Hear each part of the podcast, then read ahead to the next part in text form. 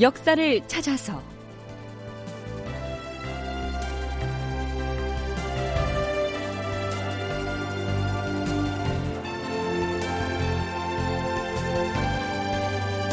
제 829편. 전쟁통에 발명한 신무기 비격진철뇌 극본 이상락. 연출 최홍준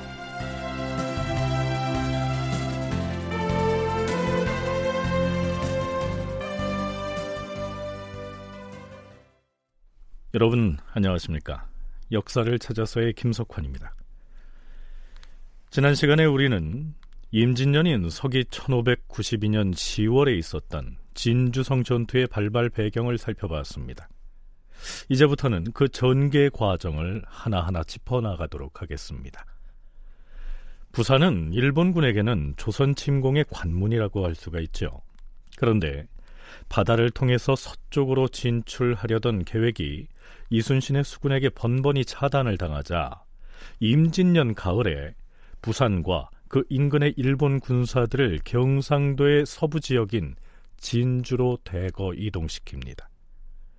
진주는 남원으로 진격하는 길목에 위치해 있었기 때문에 이번에야말로 이 진주를 확실히 점령해서 호남 진출의 교두보로 삼겠다. 이렇게 작심을 한 것이죠. 그러자 임금의 지시를 받고 파견된 경상도 초유사 김성일은 의병장들에게 긴급 명령을 하달합니다. 출선하리! 지금 진주의 사정이 매우 급박합니다. 이미 진주성은 외적의 선봉 부대에 의해 포위되었을 뿐 아니라 부산 쪽에서 더 많은 왜군들이 진주성으로 몰려오고 있습니다. 이를 막으려던 경상 우도 병마 절도사 유승희는 적을 마저 싸우다가 이미 전사했다고 합니다. 알고 있다. 지금 비록 김시민이 이끄는 군사가 성 안에서 방어 태세를 구축하고 있다고는 하나 수만에 이르는 일본군이 본격적으로 공성 작전에 나설 경우 이를 당해내기는 어려울 것이다.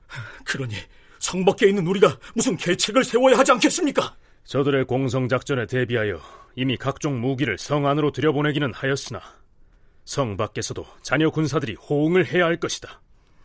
의병을 총동원해야 한다. 내가 초유사로서 명을 내릴 터이니 속히 전령을 보내서 각 지역의 의병장들에게 출동 명령을 내리라. 말씀하십시오, 초유사나리. 삼가 의병장 윤탁, 의령 의병장 곽재호, 초계 의병장 정은충 등은 동쪽 편으로 진격하여 일본군과 싸우라고 이르라. 그리고 합천 의병장 김준민은 북쪽으로부터 진격하게 하라. 전라 의병장 최경회에게도 사람을 보내서 서쪽으로부터 공격하도록 명하고 고성 의병장 조응도와 복병장 정유경은 남쪽에서 진격하게 하라. 지체하지 말고 속히 달려가서 출격을 명하라. 예, 철사나리.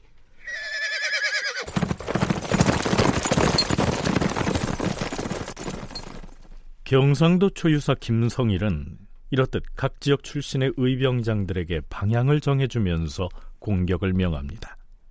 하지만 지역 의병장들이 거느린 의병이라야 고작 수백 명에 불과했죠. 김성일의 명을 받고서 삼가 의병장 윤탁은 군사 200여 명을 거느리고서 출동하였고 초계 의병장 정원충은 100여 명을 거느리고 나와서 두 군사가 강변에서 모였다. 외적의 진주성 진격을 막아야 한다. 의병들은 물러서지 말고 돌격하라!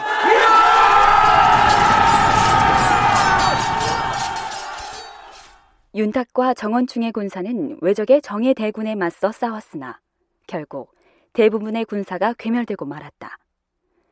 의병장 곽재우의 명을 받고서 공격 선봉에 나선 심대승은 날이 저물자 의병들을 이끌고 서북산으로 올라가서는 이렇게 명하였다. 모든 병사들은 횃불을 흔들어라!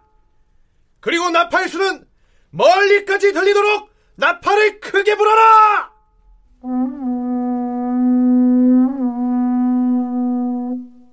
그런 다음 김시민 등이 지키고 있는 성 안을 향하여 이렇게 외쳤다. 진주성 안에 있는 병사들은 들어라!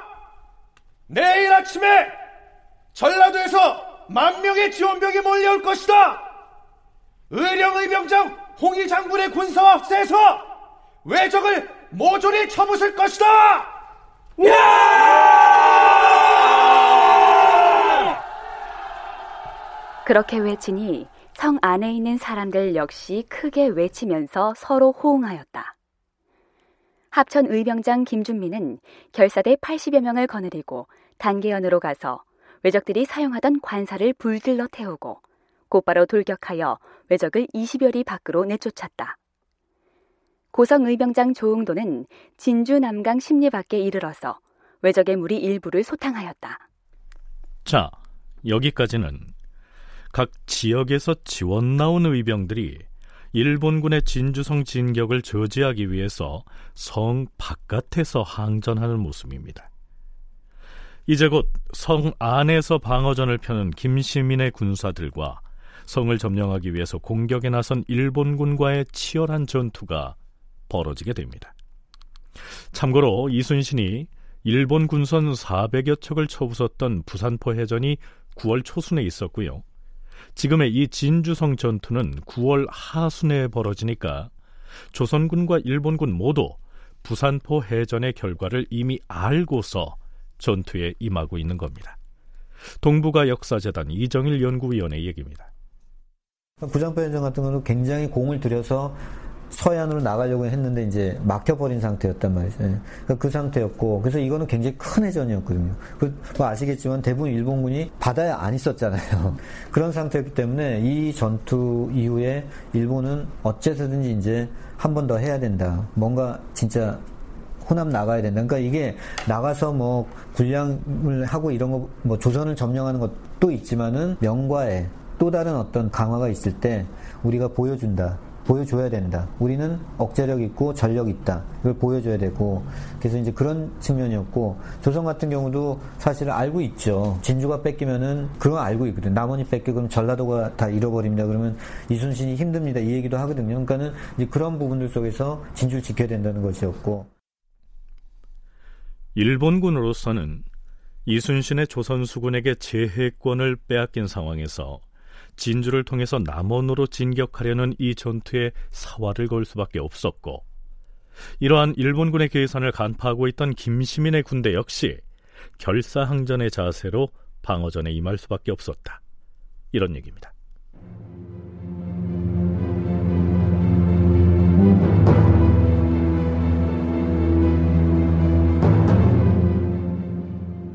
자, 지금 일본군이 진주성을 포위하고 있는 형국인데요. 그렇다면 성 안에 있는 조선 방어군의 장수들은 어떤 사람들이었을까요? 뒷날에 초유사 김성일이 올린 장계에는 이렇게 기록되어 있습니다.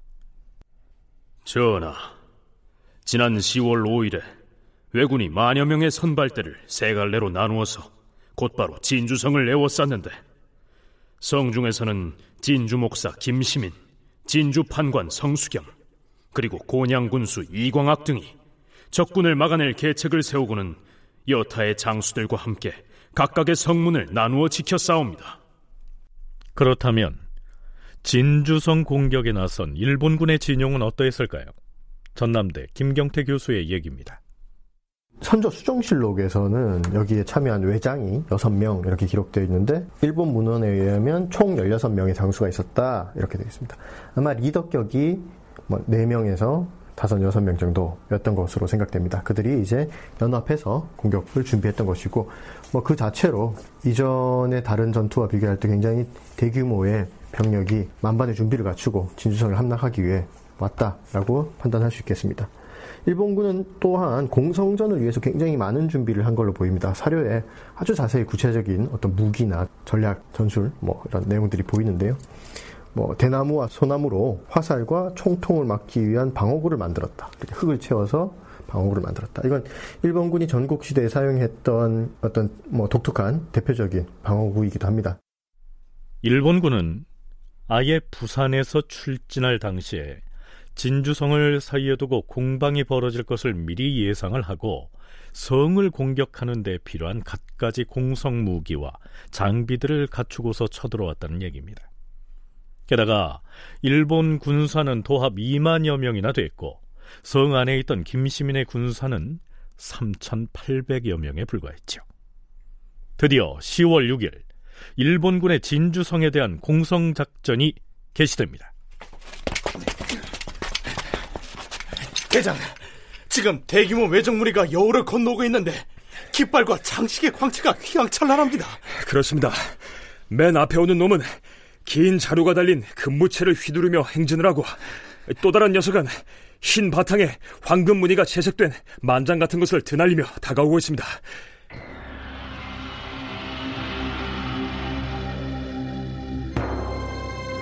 뿐만 아니라 머리에는 스타일계 깃을 꽂은 관을 쓰거나 혹은 푸른색과 붉은색의 커다란 양산을 들었으며 거대한 칼날을 우뚝 세워서 햇빛에 반짝이면서 진군해오고 있어서 살기가 공중에 뻗쳤다. 세 갈래 부대 중 한 무리는 진주성 동문박 순천당에 올라가서 진을 친 다음 성 안을 내려다보고 있었고 또 한 무리는 개경원에서 동문을 지나 공명로 앞에 진을 쳤다. 나머지 한 부대는 향교 뒷산에 진을 쳤다. 성 바깥의 각 산봉우리마다 개미같이 모여서 성을 노려보고 있었다. 외적의 장수 여섯 명 주위에는 두 마리의 말을 이어붙인 쌍견말을 탄 군사가 호위하였다.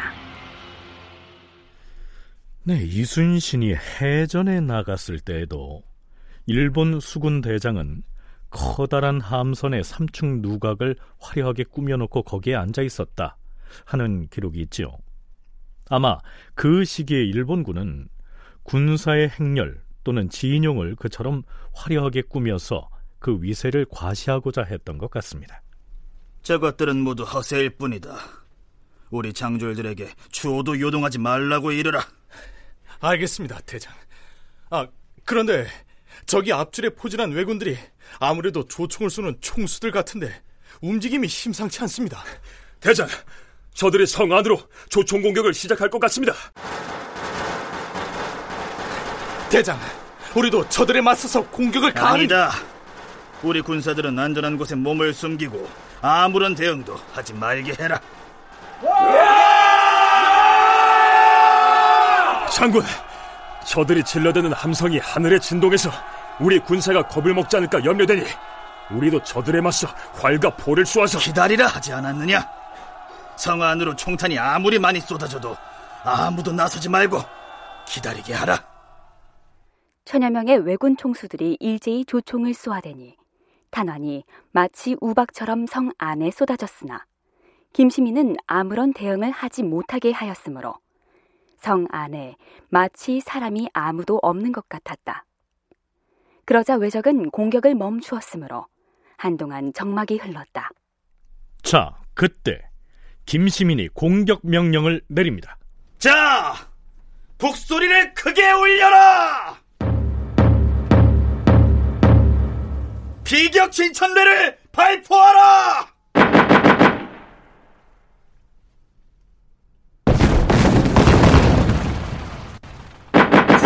군수들은 활을 쏘아라!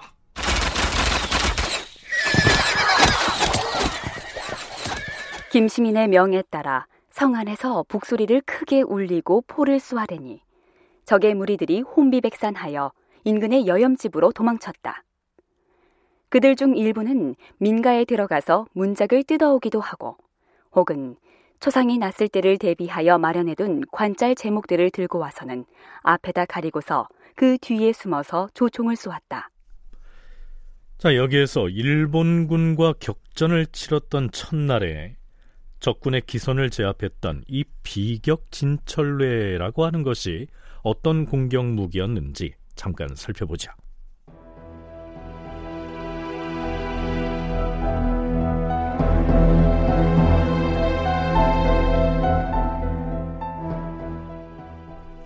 비격 진철례 이 글자 풀이부터 해보지요. 날비, 칠격, 벼락진, 하늘천 그리고 맨 끝의 뇌는 천둥 소리를 의미하는 우레 뇌자입니다. 진주성 싸움이 있기 한 달여 전인 임진년 9월 초 하룻날에 유성룡이 경상도 경주의 상황을 선조에게 보고합니다. 지난번에 밀양부사 박진이 안강에서 16개업의 군사를 이끌고 경주성을 탈환하기 위해 공격에 나섰으나 아까운 군사 500명만 잃고 패전했다고 하지 않았는가? 하오나 박진은 다시 군사를 모집하여 안강현에 주둔하였다가 밤에 몰래 군사를 진격시켜서 결국 경주성 안의 왜적들을 몰아내고 성을 탈환하는데 성공했사옵니다. 뭐라? 그 이전의 전투에서 군사를 잃었으면 전세가 심히 불리하였을 터인데 어떻게 해서 경주성을 탈환할 수 있었다는 말인가? 박진이 지휘하는 군사들은 한밤중에 경주성 안으로 포를 발사하여 결국 전투를 승리로 이끌었다 하옵니다. 단지 밤중에 공격했기 때문에 이긴 것인가? 아니옵니다, 전하. 박진이 승전할 수 있었던 것은 비격진철례 덕분이옵니다. 지금 뭐라 하였는가? 비격진철례? 예, 전하. 박진이 비격진철례를 성 안에 떨어뜨렸는데 외적에겐 매우 생소한 무기인지라 적군이 무엇인지 몰라 어리둥절해 하는 사이에 폭발을 하였으므로 오, 예전에 그런 포탄이 있다는 말을 들어보지 못하였는데 그 무기를 사용해서 경주성을 탈환하고 승전을 이끌어냈다니 참으로 신통하구나. 누가 그런 신묘한 포를 고안했는가? 화포장 이장손이옵니다. 화포장이란 화포를 만드는 장인을 말합니다. 이장손은 무기를 관장하는 군기시 소속의 무기 제조 기술자였습니다. 임진왜란이 일어나자 일본군을 공격할 신무기 개발을 궁리한 끝에 드디어 비격 진철례라고 하는 포탄을 만드는데 성공한 것이죠. 경주성 전투를 기록한 선조 수정실록과 유성룡의 징비록에 의하면 자, 성 안으로 비격진철례를 발포하라! 성 밖에서 포수가 비격진철례를 발포해서 일본군이 점령하고 있던 성 안의 객사 앞들에 뚝 하고 떨어졌는데요. 일본군은 이 생소한 쇳덩어리가 무엇인지 몰라서 어, 좀 어리둥절했던 모양입니다. 이, 게 뭐야? 어, 어 그, 그러게 말이야. 어, 성 밖에서 누가 이 무거운 쇳덩이를 던진 것 같은데. 좀, 어. 일단 주워서 대장께 보고를 해야 하지 않겠나? 어, 어. 아, 아이고, 아이고, 아이고, 아, 무겁네 이거. 아이고.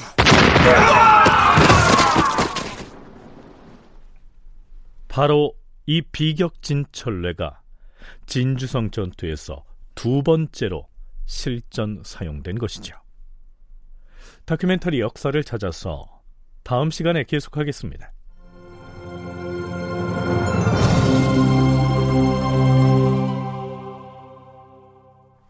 출연 석승훈, 박주광, 이명상, 나은혁, 오혜성, 김용석, 서정희, 송백경, 지병문, 황원종, 김희승, 장지민, 해설 김석환, 음악 박복규, 효과 신철승 김성필, 기술 송민아.